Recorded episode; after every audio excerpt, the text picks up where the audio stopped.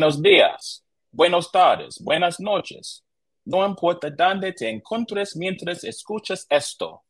Estás sintonizado en el único podcast deportivo con Ceribos y Barás.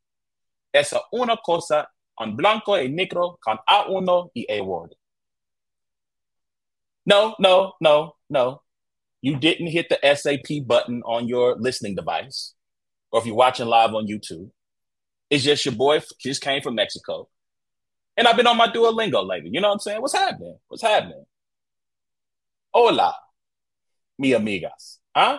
Y'all good? Y'all good out there? Y'all doing good? I'm feeling good. I'm feeling good. Like I said, man, I, I ain't never been out the country before. I, I was on the Canadian side of uh, Niagara Falls. I don't really, that don't really count. This is my first time ever being international. You know, not just just felt like I learned a little bit, learned a little bit while I was out of town. You know what I'm saying? I just wanted to greet y'all with a little uh, Spanish flair, you know, so that I'm I'm I'm working on being bilingual. You heard? You heard? So we appreciate you joining us this evening. You can check out every episode of It's a Black and White Thing by going to the podcast app of your choice, searching for It's a Black and White Thing, searching for Brains and Bars, rate, review, subscribe all those good things. You can do the same thing by searching us out on YouTube, by searching Brains and Bars on YouTube. Rate, comment, subscribe, all that good stuff. We appreciate everyone who checks us out, whether it be in the audio or the visual version of the show. Um, you can check out my guy A Ward.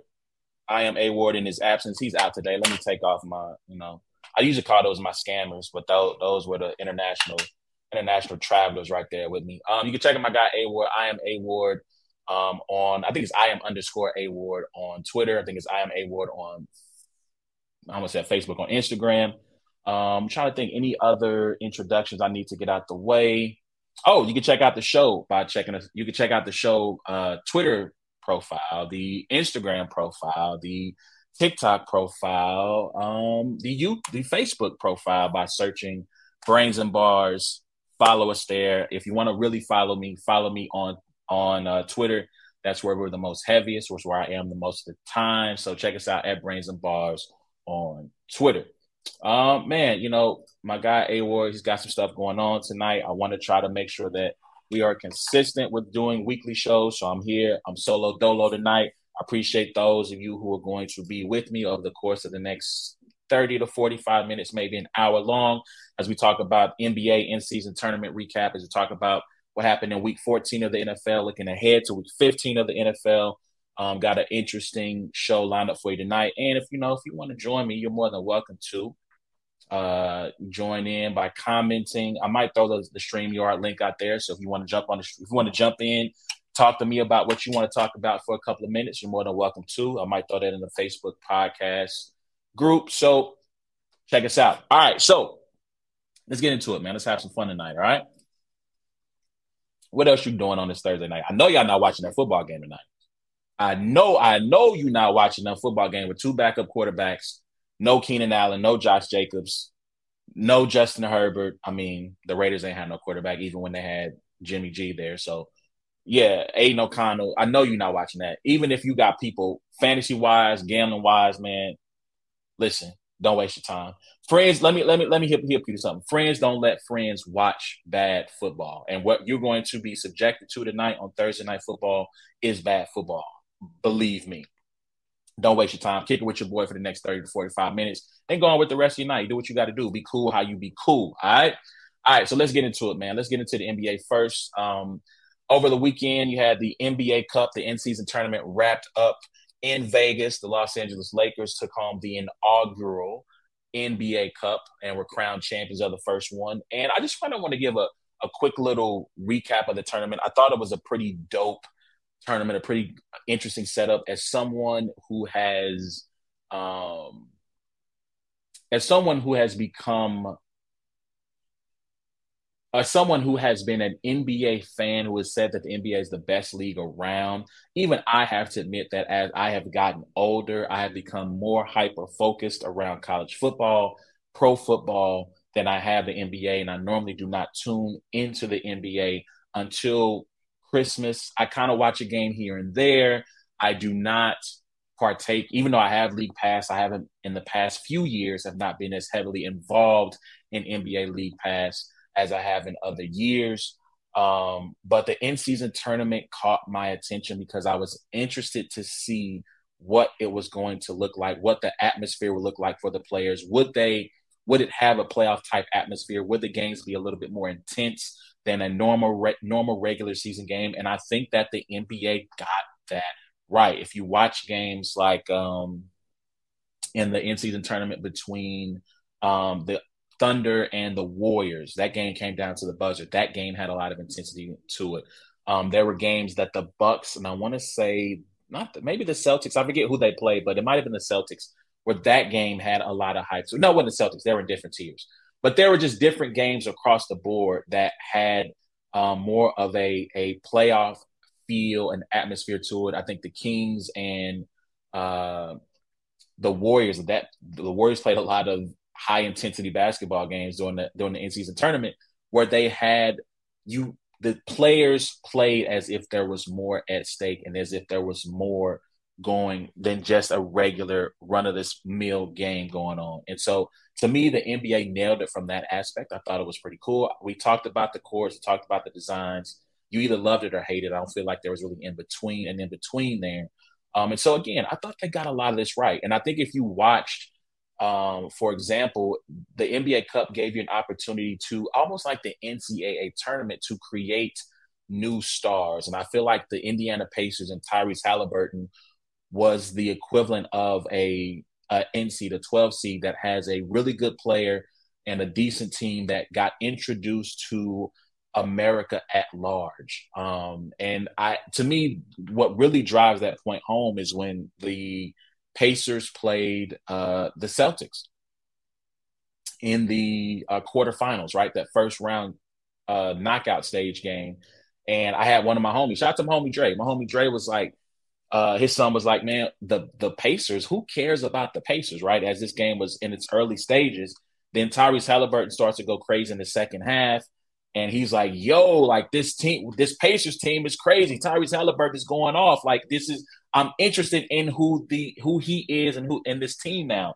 And to me, I've heard little anecdotes like that throughout that entire run of the NBA Cup of people being introduced to new players, being introduced to new teams, people finding out about Oklahoma City and the fact that this is a real team. This is a team that made the uh, the play-in tournament last year for the playoffs. Right, they didn't make it into the actual uh, big dance in, in, in the playoffs, but they were competitive, they were interesting, and now you're seeing them with Chet Holmgren, with with SGA, who might be a top five player in the league right now. With uh, oh man, I'm forgetting, I'm blanking on the young man's name. I think it's Jalen Williams. Jalen Williams, right? They both have, they have two Jalen Williams, but the one that the guard forward Jalen Williams being introduced to those guys, Lu Dort, right? These players that you might not have paid attention to before, you're paying attention to them now. Um, and it, it, to me that was cool. That was fun, right? To see America get introduced to those teams. Um, I also think that uh, the Lakers winning it for your first one, I think, is the outcome that you wanted. You wanted a glamour franchise, your Boston's, your LA's, your Miami's, to walk away with the championship. And I think having a LeBron led team walking away with the championship is a good outcome for the league. And I'm not I'm not mad at that. Um, I also think one of the cool things that I think came out of this that if you are a fan of the 80s and 90s that you liked was the fact that you got a little rivalry uh, that came out of the IST, right? So I'm interested to see the next time Celtics and Pacers play each other. Um, you know, the way NBA rules are is that when the game is over, you normally dribble the clock out. You don't try to score to show up the other team. But you had at the end of Celtics Pacers, you had Aaron Nesmith, who used to be a, a Celtic, emphatically dunking the ball. Arenas going crazy, Pacers go crazy. So I'm curious to see the next time those two teams match up, what the energy is like between those two. The Celtics didn't seem to take it any type of way or seem like they felt any type of way, but we won't know until they match up again.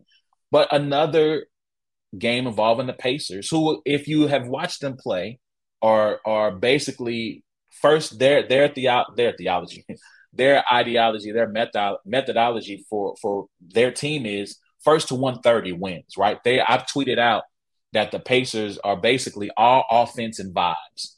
That's it, right? They're not playing defense. They don't really care about defense. They'll they want you to score just so they can get the ball back and try to score in their end. And when they took on the the Bucks in the semifinals of the uh, NBA Cup, it got it was a, an intense game. That was a heated game. Um, you had Tyrese Halliburton hitting the big shot, and then he does the Dame time Selly, right? He's pointing to it's his time now. Um, and then just last night they had another matchup. The Bucks handily defeated the Pacers. Uh, Giannis goes for, I believe, a team record 64 points. And then you had the the whole incident after the game where Giannis wants the ball. He's running through the hallways. Uh, I think they were in Milwaukee. He's running in the bowels. Uh, I think it's the Fiserv Arena, trying to find the basketball that they have given to Oscar Tshiebwe because he scored his first point.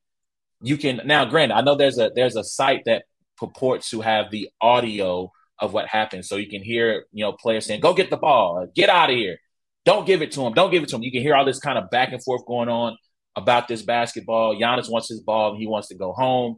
The Pacers have it. He was given a basketball, but then there's some uh, uh, thought that that might not have been the actual game ball, that they just gave him a basketball. So you have these small little rivalries that you have the opportunity to create within the IST that going forward I think should be interesting. Um, and I'm curious to hear what y'all think. Do y'all think that the in season tournament was successful, that it was a good tournament, that it is something that you would tune into next year. Um, shout out to Ethan Strauss, um, who is a writer who has covered the NBA for a long time, both on a national level, local level. He covered the Warriors for a bit during their the height of their run.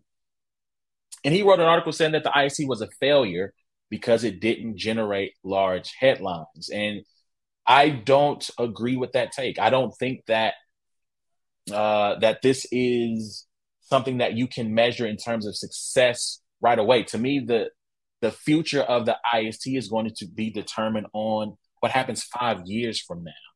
How in tune are we in next year, right? When this thing rolls around next year, how in tune will the NBA populace be? How in tune will the casual fan? This is something that's going to take years of ramp up to get generate that casual fan interest.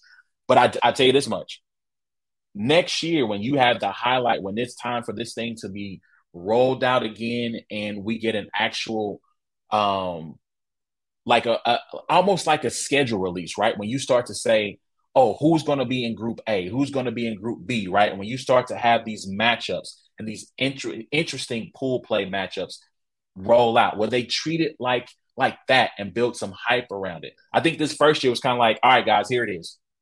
In season tournament this is what we're doing here go to this page to, to read the frequently asked questions which i did several times to try to, to try to decipher what exactly what what this meant what's going on how it works so on and so forth when you get that highlights package and you start to see you know lebron holding up that small trophy right with the i think it was medals or wrist i forget what the actual title right because i know they didn't get rings right? When you start to see them with the medals and you see him holding up the trophy, you see some of Tyrese Halliburton's performance, SGA's performances, Steph's performances, Luka's performance. So you start to see what these guys were doing on this court, and you have that highlights package, so you'll start to really see if this is taking hold with fans. Which I think, again, I think it's a great idea. It's it's got people to talk about the NBA regular season before Christmas in ways I have not seen in quite some time.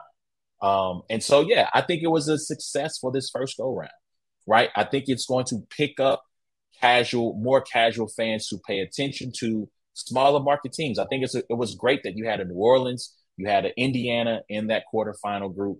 Um, and I think if you start to have more of those small market teams, that's something that the league uh, is is going to be happy with because you're getting the eyes of America on those things. Now, I'm curious to also see what tweaks they're going to make to the in season tournament. Um, and I, I saw this on Twitter, and I, I didn't uh, I didn't uh, get the username because it wasn't like a prominent user. It was just a you know regular Joe like myself who said they need to move the tournament to conclude on Christmas Day, and I think that's a really great idea. Christmas for a lot of people, is seen as the true start of the NBA season.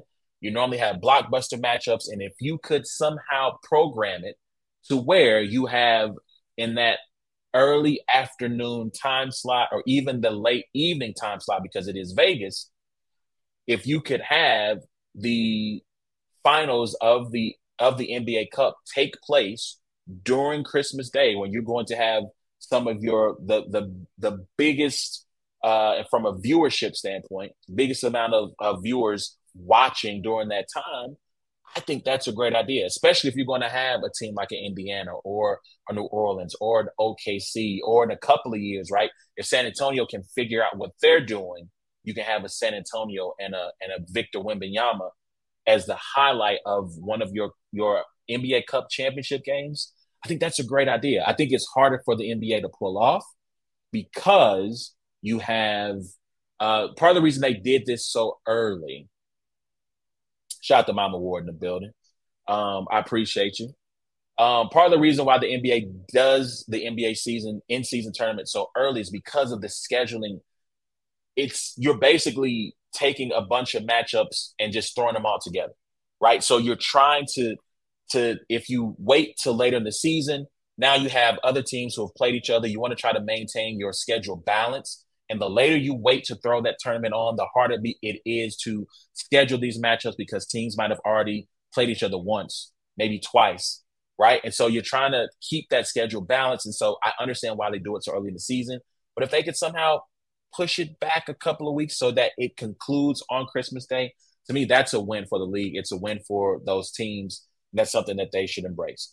I think the other part of the tournament that I find to be interesting, that I'm, I'm curious about as it goes forward, you have LeBron James and the Lakers winning it, right? And so you have LeBron James, even, in year 21, is still the face of the NBA, right? Like that, he is still the man.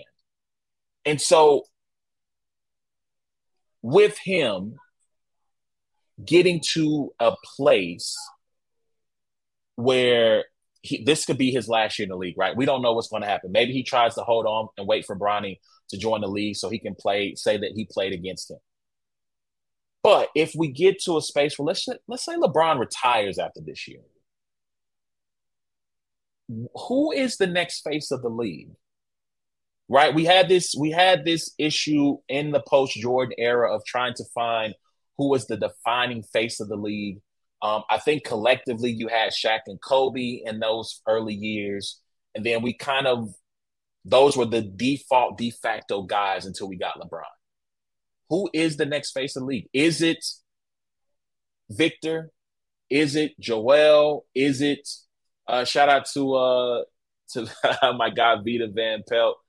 He says Luka is in position to be the next face, but are we as Americans here to have a non I mean, for lack of a better term, an immigrant, right? To have a non-American be the face of the league. I thought Ja Morant was going to be that guy, but Ja Morant uh, has dropped the ball in a lot of ways. So who's going to be that next face? Like if LeBron is not with the Lakers next year, is it Tatum? Is it Luka? Joel? Joel is is definitely a charismatic face, right? He's a He's definitely someone who's not afraid of the camera, not afraid of the limelight. Is it Victor? Who is that going to be? So y'all hit me up and let let let let me know. So from an American standpoint, Tatum, I, I mean Booker, yeah, yeah, Tatum or Booker, I think is a good uh is a good idea from an American standpoint. I mean, I think Tyrese Halliburton, um, he doesn't play in a large market, so you know would would he look at moving to an LA, right? Like, do the Lakers say, "Hey, we don't have LeBron anymore. We need a new star. Do we get Tyrese Halliburton?" I mean, I think he's a he is a low key but somewhat charismatic guy. So, I mean, I I find that to me that's that's what I want to know. Um, I like Jayson Tatum. So this comment, Jayson Tatum is is extremely accomplished without that ring and MVP. Yeah, I mean, Tavita, yeah, he is, but I don't know if Tatum is necessarily a charismatic face from an American standpoint. Um, don't this comment says, "Don't worry. In two years, the NBA will move LaMelo to LA." Listen, that might be the move, right? Like, I mean, that again, once LeBron is gone, you don't have a cares like a top face in the NBA that that you can say that this is the guy, right? And they're going to have to figure something out. So we'll see what happens. Y'all let me know who y'all think. Who should be the next face of the league once LeBron steps away from the NBA? Um, I want to say this too, right? I, have I've been critical of the NBA in terms of its broadcast partners, in term in, in terms of them not being uh, pro basketball, right? There's always a lot of critique. There's always a lot of of hate. Uh, and, and I want to close out on this by saying this, right? Charles Barkley said he was going to roast the Lakers because they were going to put a a banner up for winning the in season tournament. And I find I find that to be anyone who wants to criticize them for putting up a banner, I find to be hypocritical. And here's why: we in America love winning.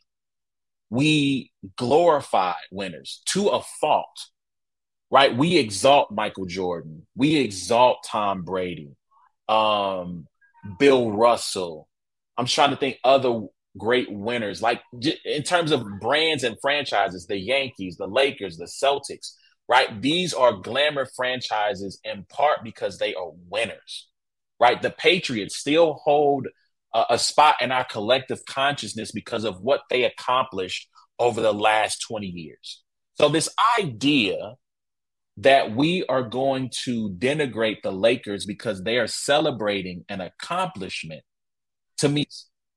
Um, and when I, I, what I'm interested in seeing is as LeBron transitions out of basketball, will he take up that mantle as an ambassador for the game that kind of Kobe had?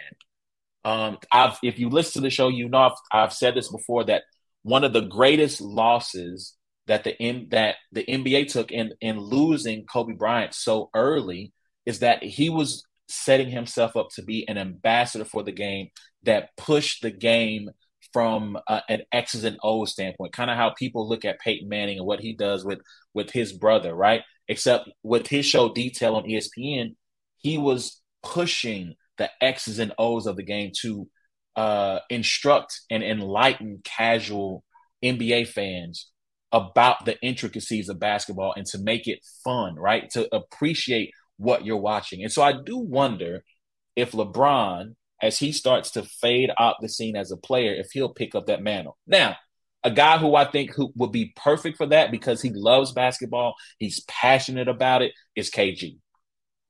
I think KG would be perfect to be that type of ambassador for the game because if you watch his clips, you watch him talk about basketball, you watch him talk about celebrating these new stars and and and and and and being appreciative of what we're watching. Shout out to JC in the building. What's up, JC?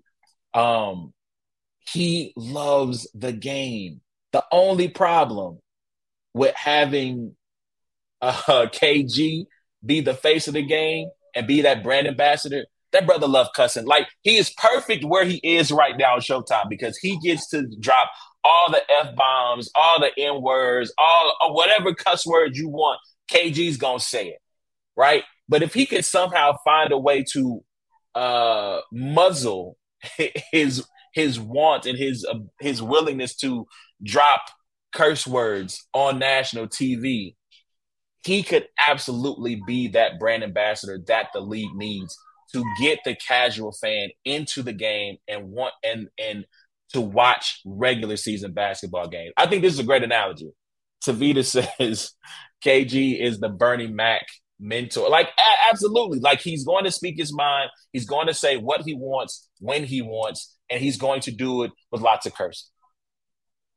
And that's that's fine. That's fine. But I mean, like I said, I think he would be be perfect for that. Y'all let me know who y'all think, man. Let me know who y'all think should be the next face of the league. Let me know um, who, who y'all think would be a great brand ambassador if it's not LeBron.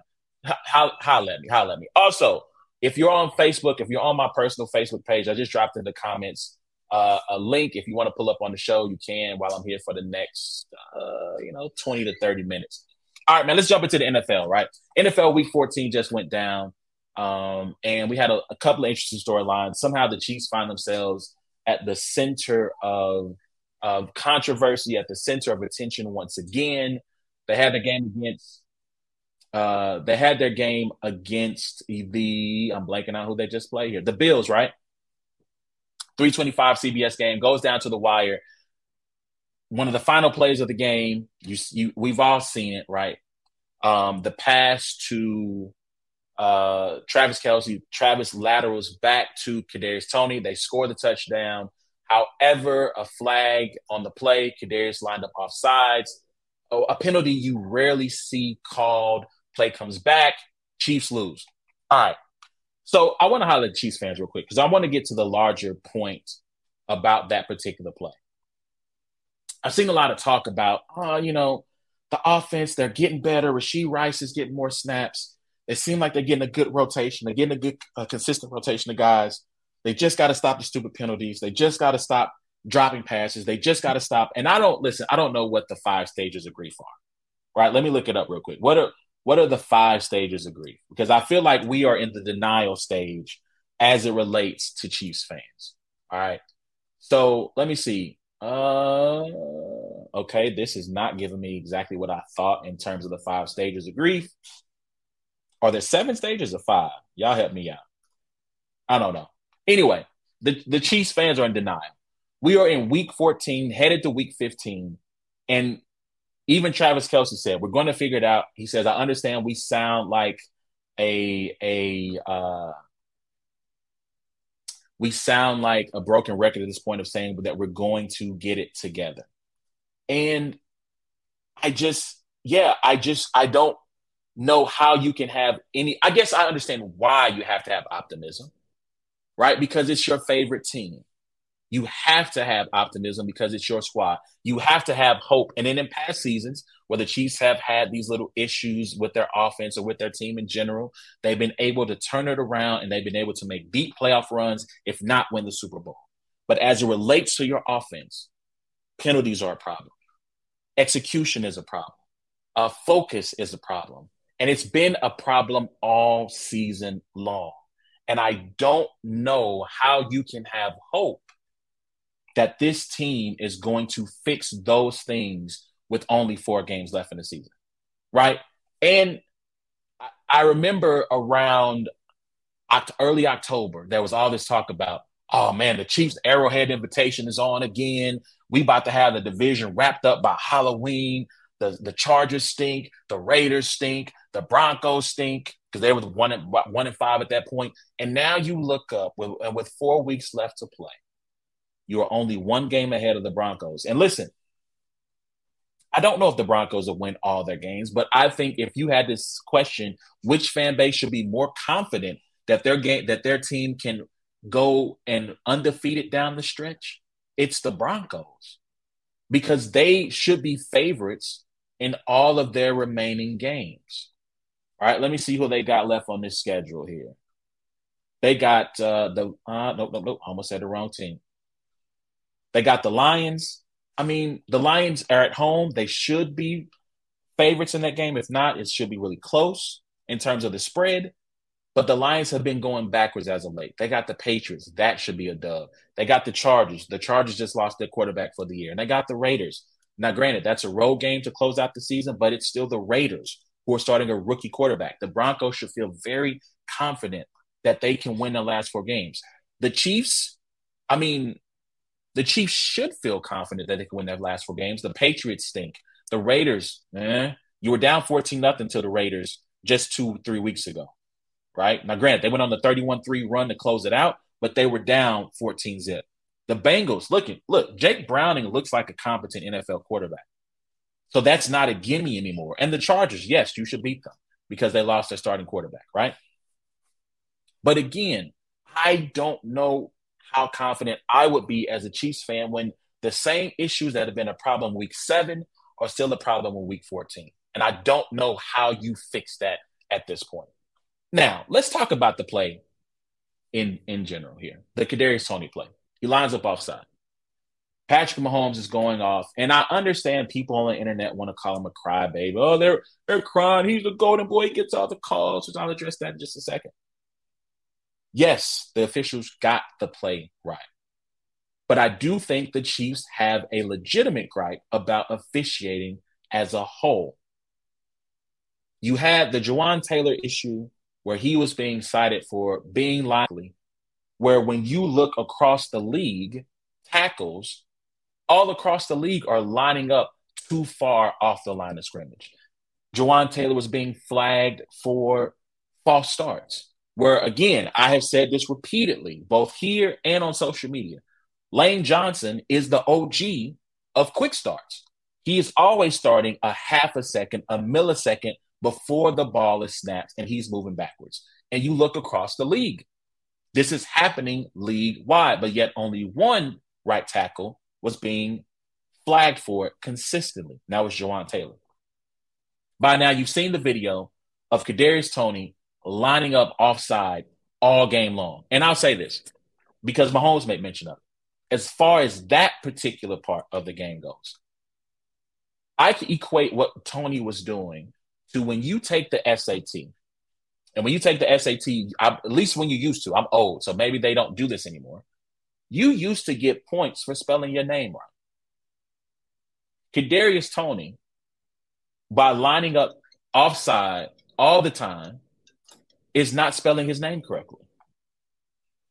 Like that's what that's what's happening with him. He's not spelling his name right on the paper by line. All you got, and the, my thing with Toney is he's in the slot. So all you got to do is look down at the ball and go, man, is my head even with that ball? If my head is even with that ball, that means my foot is likely even with the ball. If not past it, I need to take a step back. So there's that. But I think the Chiefs do have a right to be upset with the officiating. I tweeted out several times this year that the NFL has a refereeing problem because there are times when obvious penalties. Um, I'll talk about the Chiefs uh, against the the Packers, right?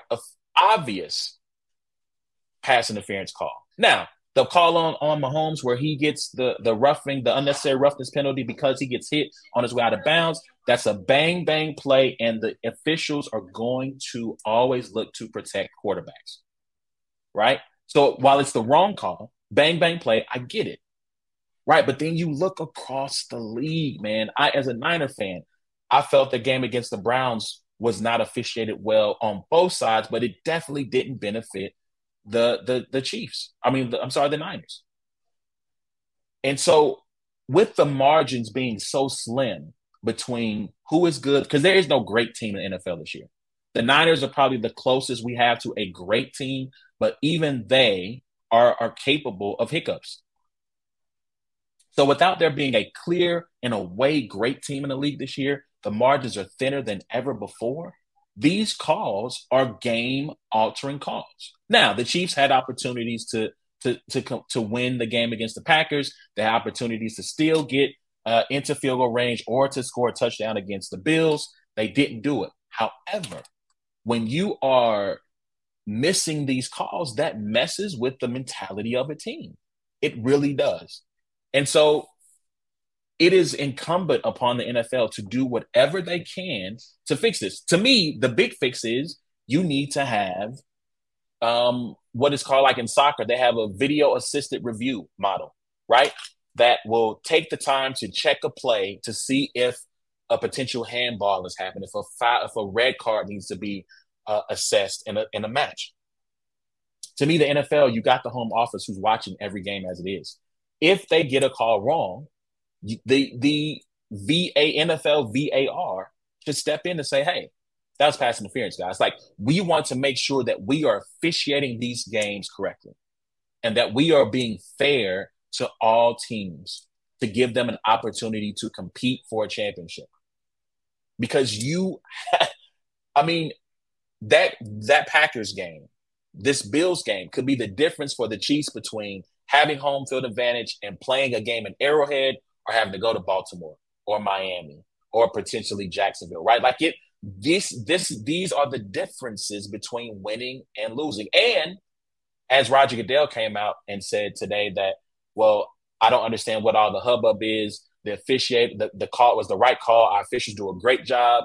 They do a pretty good job. It's not it's not excellent. It's not great. Whatever adjective he used to describe their performance. Because the thing that the NFL's got to be careful of is some fan or fans getting screwed out of a gambling bet that they've made and deciding to file a, cl- uh, a class action lawsuit against the league. To me, that's the thing they've got to be careful of. And they've got to get this cleaned up because at some point, some fan, and they've already tried it once, right? Some fans try to get together and file a, a lawsuit against the league because they felt that the Bengals did not disclose that Joe Burrow's arm was hurt. He ends up tearing a tendon and he's done for the season, right? And it, so at some point, Dad, what's going on? At some point, an official is going to blow a call in a playoff game, in a do or die game, in a regular season, or the playoffs, or the Super Bowl, and a large contingency of people who have money on the game are going to try to sue because they're going to say, because of the incompetence of your officiating, it costs me money. And because it costs me money, I want my bread back. I want I want what I lost because of you. Now maybe the courts throw it out. Maybe the courts say, hey, this is the risk you take when you gamble, so on and so forth. But the NFL has at its disposal right now the ability to not allow the two or three calls a game that end up being the talking points of of that of that following week not happen. And they're doing nothing. They're just letting it happen. They're just letting bad calls stand because well, they're the NFL and you're going to watch. Okay. Don't don't test the collective wills of people. Don't especially as it relates to their their pockets. That's all I'm saying, Roger. Somebody let Roger see this segment. Hey, you might want to talk with the officials in the offseason about having a VAR system in place to look at roughing penalties, to look at pass interference. To me, those are the two big ones. Those are the two big ones that they need to have oversight on because those are spot fouls in the case of pass interference. There are 15 yard penalty automatic first downs on, on roughing and unnecessary roughness calls, especially on quarterbacks in the pocket. And sometimes they do not get them right. And in a sport where rules are black and white, shout out to the show, there is no gray area with NFL rules. You need to make sure if there's no room for nuance, if there's no room for gray area, if it is if it's either a foul or it is not, you need to make sure that you are getting not just the small ones right, but also the big ones. Y'all let me know what y'all think, man. What should the NFL do about its officiating system? Is it perfectly fine? Does it need some type of reform? Does it need some type of change? Does it need a review system in place to uh to over to have some type of oversight for these type of calls. Um, let me know what y'all think, man. All right, man, let's keep it moving. So let's talk about the Cowboys real quick. Let's talk about the boys real quick, man. Um, so the Cowboys, they had a, a huge game Sunday night. They defeated the Eagles. Uh, forgive me, I don't know the final score. I think it was like 30 to 13 or something like that. Um, and guys, do we got to start taking the Cowboys serious? I, feel like we got to start taking the Cowboys serious. Um, my shout out to my uncle. He says hire full time referees. I don't think that fixes the problem. By the way, I don't think hiring full time referees is the fix for this issue. Um, I do think they need a video review over top of it. Um, but yeah, but back to the Cowboys. I, I'll put it to you like this: in 20 now this is a terrible analogy because the cowboys have had more success than the team i'm about to mention. 2014 2015 i um living in kansas city i'm not a i'm a cubs fan but i'm not and I, i'm not a a supporter of the royals. I don't really care if they do well or not. It's better for the city when the royals are good. But they got to be 2014 they got to be really good. Um they were you know, they were a wild card team. They ended up making the the World Series. They lose in Game Seven to the the uh, the San, San Francisco Giants. And during that run, I said, you know, listen, hey, hey, Royals, don't play with my with my friends' hearts here, because I have several friends who are super Royals fans. They're really into the team, and I'm like, look, don't play with their hearts. Don't build their hopes up just to crush them, right? And I say over the years, the Cowboys, over the last like since during the Dak era, right? They have played with the hearts of the fans of their franchise. They've gotten their hopes up. First of all, it's not like it takes a lot to get Cowboys' hopes up because every year they think they're going to the Super Bowl. Every year they think they're going to win the Super Bowl. So it's not as if it takes a lot to get get their hearts and, and their blood pressure pumping anyway. But there have been times, moments of the of over this Dak era where they've been really good and they have gotten the hopes of their fans up that they could be something more. Right. And so, you know, they they are now what 10 and 3. They just had a huge win over the Eagles. They are, are pretty much unstoppable at home. They now lead the division. They're the number two team in the NFC behind the Niners. And I think it might be time to take this team serious. Um, I don't I don't know if the Niners go on the road to San Francisco if they can beat them. I think they're definitely going to be motivated if they go to San Francisco. I do think they have the confidence that no matter where the if they have to, let's just say they lose their next game, right? I don't I don't know what their their schedule is, and I can look it up real quick. But let's just say they lose one more game, they end up as a as a wild card team, not a division winner. They have the confidence with how they played in Philadelphia and how they played at home against Philadelphia that if they have to see them, that they can beat them. Um, but their schedule is really tough. They got Bills, Dolphins, Lions back to back to back. Only one of those games will be at home. They're at Buffalo, at Miami, back to back. And again, I think we have to take the Dallas Cowboys for the first time in a long time as a serious threat to win the NFC. Um, and I think they now have the confidence outside of San Francisco that if they go to Philly, they go to Detroit, they go, um, oh God forbid, they have to go to like Atlanta or some terrible NFC South team to play in the first round of the playoffs, that they can win and compete and beat anybody to me, the last hurdle, the final step for them is they got to beat San Francisco. They got to be competitive. They really haven't been competitive with San Francisco in the last two games. But yeah, I think the Cowboys are a team that we have to take serious.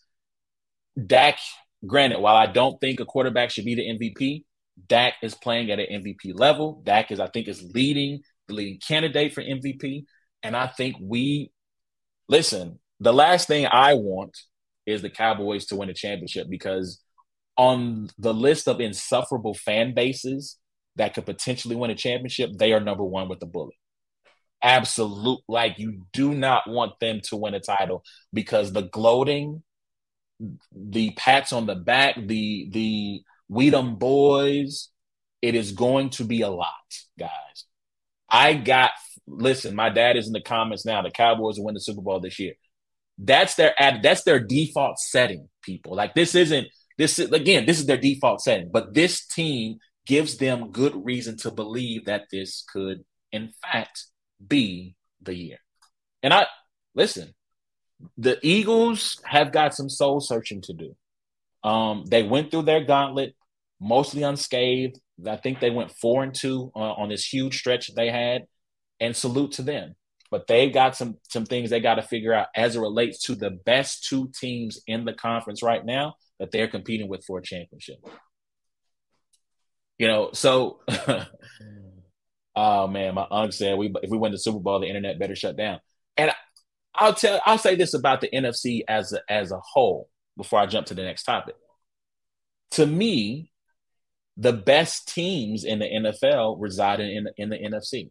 Shout out to Baltimore, but if I had to have my own personal power rankings, to me it's the Niners, it's the Cowboys.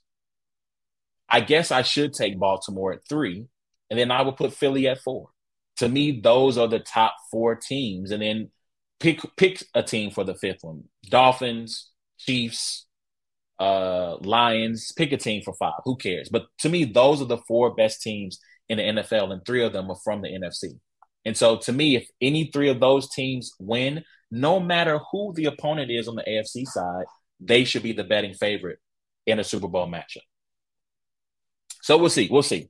Uh, but speaking of MVPs, great quarterbacks, great quarterback play, Cam Newton had some comments he made about Tua Tagovailoa, uh, Dak Prescott, and Brock Purdy, and he said that they are game managers, that they are not game changers. And that has caused a lot of chatter on social media. And let me say this Dak Prescott is playing really high level football right now. Uh, Brock Purdy is playing really high level. Like in almost every advanced metric you care to name, Brock Purdy is either one or two. If he is not one or two, he is likely top five or top 10. And first of all, let me say, when did being a game manager become a bad thing? Why is it why is it a bad thing if you are simply a game manager? Right? Like everybody can't be Mahomes. Everybody can't be Josh Allen. Everybody can't be, I'll throw Joe Burrow in that mix. Everybody cannot be top tier elite quarterbacks. And if you are hoping to find that, you are going to be desperately disappointed because it is really hard. Those are one on ones, right? They don't make those every day. Those models are not coming out on the showroom floor yearly, right? These are once a generation quarterbacks. And so if you can find a Dak Prescott who can distribute the ball, keep the turnovers down, lead drives, get get your team into a place where they get a lead and your defense can now pin its ears back and go after the quarterback. What is wrong with that? Like I like I I really don't I really am truly trying to understand what is wrong with that. That's number 1. Number 2, as a Niners fan, I need y'all to stop fronting on Brock Purdy. Like, listen, shout out to Nick Wright, shout out to Steven Ruiz from the Ringer, and whoever else is out there still still not believing in Brock Purdy. That that's first of all, that's your right, right? You that's your prerogative. But to me, you can you can no longer continue to front on these gentlemen. Right? I get it.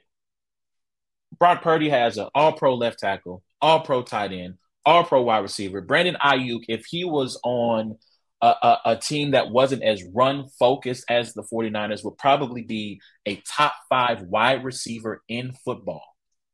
I want you to say that again. Brandon Aiyuk, if he was on a different team that was more pass focused, would be a top five wide receiver in the game. He is that good. Right. But when you have all these other players around him, and I, last but not least, you got an all pro wide receiver in Christian McCaffrey and a great defense and a great like why do we have to apologize? Why should he have to apologize for those things? Why should Dak have to apologize for having C or having an ascending tight end in Ferguson or having uh, a Pollard having a good defense? Why do they have to apologize? It's a team sport guys. Hello? It's a team sport.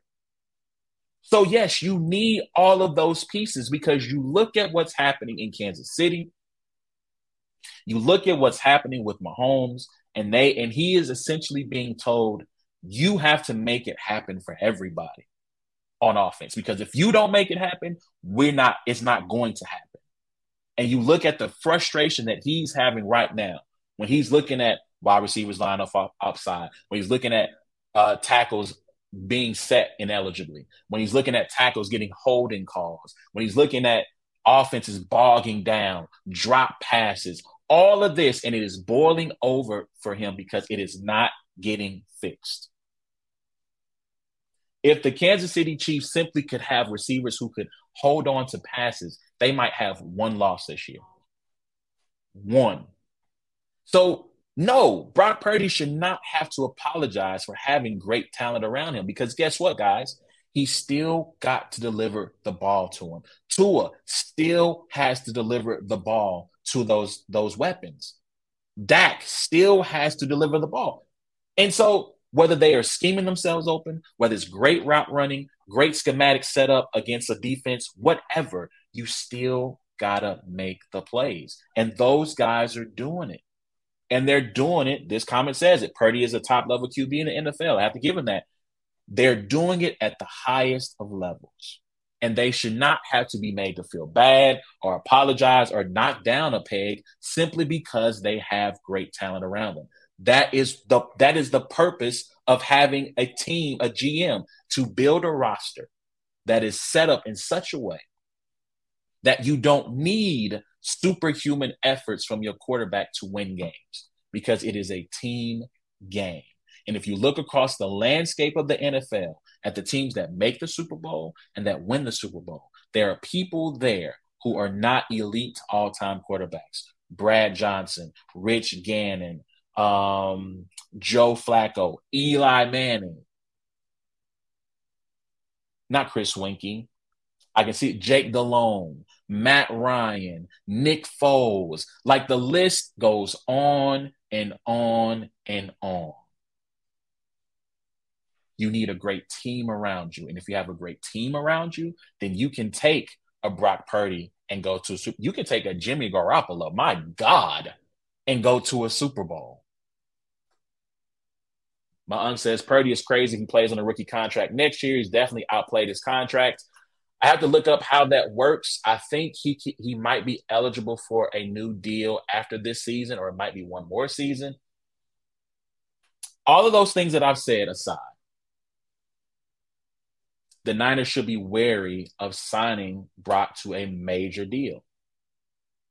Should he get a raise? Absolutely. Should he get Mahomes level money? Absolutely not. Because I do think signing that type of deal then means the level of talent around him slips. And yes, his play will slip some. To what degree it slips is up to him, right? Because here's the thing about a quarterback the quarterback can elevate the level of play. And I, again, I think you've seen all of those gentlemen do that at certain times this year. But when you start pulling pieces off the board, you're asking at that point your quarterback to make up for whatever we lose on the offensive line, at the tack, uh, I'm sorry, at the skill positions, on the defense. Whatever we lose there in terms of top tier talent, you have to make up that difference. And that's where the Josh Allens of the world come into play. That's where the Mahomes and the Burrows come into play because you can take these things off the table for those guys and they can still make it happen. Yes, he's earned a raise, but I mean, he's not going to be able to get a raise without this comment says he's he. Uh, I'm saying a raise, not top QB money. Yes, he's earned a raise for sure, but you're not going to take him from eight hundred thousand to to fifteen million and think that's going to be enough. It's going to be in 20, 25 million dollars. To me, when you get into 30 for Purdy, uh, to me, that now that's too rich for my blood personally. But his play has warranted that kind of money. So we'll see what happens on that on that standpoint. Uh, let me see. Are there any games worth talking about here in Week 15? I do not think so. I mean, yeesh, nah, nah. I think I'm about to call it a night, guys. I'm looking. I mean, Cowboys, Bills is and Eagles, Seahawks are going to be interesting because of the NFC East race. Um, Bills. So I'll say this about the about the AFC. Bills Bengals. I put up a, a poll at Brains and Bars on Twitter around weeks eight or nine, and I asked the question: If you had to place a bet on which team is going to make the playoffs at this point, because at that point I think they were both below 500, who would you take? Bills or Bengals? The poll results favor the Bengals over the Bills. I personally thought the Bills were in better shape because I thought their schedule was not the gauntlet was not as steep for them as it was for the Bills, and I thought their division was an easier climb given the, the Jets and the Patriots. Right now, I believe those two teams are 10th and 11th place. I still believe that the Bills can make the playoffs just because one, they still have their starting quarterback. Two, because teams like the Pittsburgh Steelers are going to who are starting to fall off. Their their ride is turning back into a pumpkin. But it'll be interesting to see if those two teams can make the playoffs because they they have built themselves, dug themselves into a huge hole. They require they're going to require a lot of help to make it to the playoffs. However, if by chance they should happen to make it to the playoffs, the Bills in particular, for me, that is the team that I think can come out of the AFC and go to the Super Bowl. Because if you look at this right now, here are the quarterbacks that are currently in the playoff picture Lamar Jackson, Tua, Patrick Mahomes, Trevor Lawrence, whoever the Cleveland Browns are starting right now, Joe Flacco, Mitch Trubisky, or Kenny Pickett for the Steelers. The Colts with Gardner Minshew. CJ Stroud's a rookie. Russell Wilson, they're not asking him to do a lot. Um, and then the last team in front of Buffalo is uh, Jake Browning, right? Like, obviously at the top, it's a top heavy list, but I think the Buffalo Bills can compete with with the Baltimore Ravens. I think they can compete. They already blown out Miami once. They beaten Kansas City. They can complete. They lost to Jacksonville, but they can compete with Jacksonville. They can beat. Like to me, they have. Shout out to Lamar Jackson. They have the best quarterback remaining because when Josh Allen is on, he is Thanos, and he is incredibly hard to stop. So I don't know what's going to happen in the AFC. I think part of the optimism of Chiefs fans is they're looking around at the quarterbacks who are, are competing for playoff spots and Super Bowl spots, and they don't see a lot of names that they fear. I would caution them by saying this. Your team is asking is asking your quarterback to put its entire team, at least offensively, on its back and carry it. There's no room for error offensively for the Chiefs. For all of these other teams, including teams like uh this, well, that's too far. But the Jaguars, the Bills, um, the Ravens, there's margins of error for them because their skill position players are more reliable than what's happening in Kansas City. So I'll be curious to see what happens on that end um, and see what ha- how these AFC playoffs shake out. I think there's a clear hierarchy at the top of the NFC. You got the the Eagles, uh, Cowboys, and Niners and then there's the next level, and then there's everybody else. But we'll see what's going to happen, man. Y'all let me know what y'all think. Hit me up at Brains and Bars. Who do you have at this juncture being your Super Bowl representative? If I had to put two names out there, I would go Baltimore and San Francisco. Um, I do think those are right now, those are the two most complete teams in the NFC and AFC respectively. So if I had to pick a ch- make a choice at this going into week 15, Baltimore, San Francisco. But hey, these things, it's a week to week league and these things change on a dime. Y'all let me know who y'all think. Who y'all got going to the Super Bowl this year at this point? Yeah. Will that change for you depending on what happens in week 15? Hit me up at Brains and Bars on Twitter, YouTube, I'm sorry, Twitter or Facebook um, and Instagram. That's the show for tonight. I'm out of here. I'm a little pooped from all the, the Mexican travels, art of living. So I'm about to get up out of here kick it with the family for the rest of the night. Y'all be easy. How y'all be easy. Please remember, you can check out every episode of It's a Black and White Thing. Going to the podcast app of your choice, searching for It's a Black and White Thing or Brains and Bars. You can also follow us on YouTube. Shout out to those who watch me on YouTube um, at Brains and Bars. Rate, subscribe, comment, share. I appreciate everybody who joins me each week. Try to have this episode up tomorrow. Until next time, y'all be easy. Good night.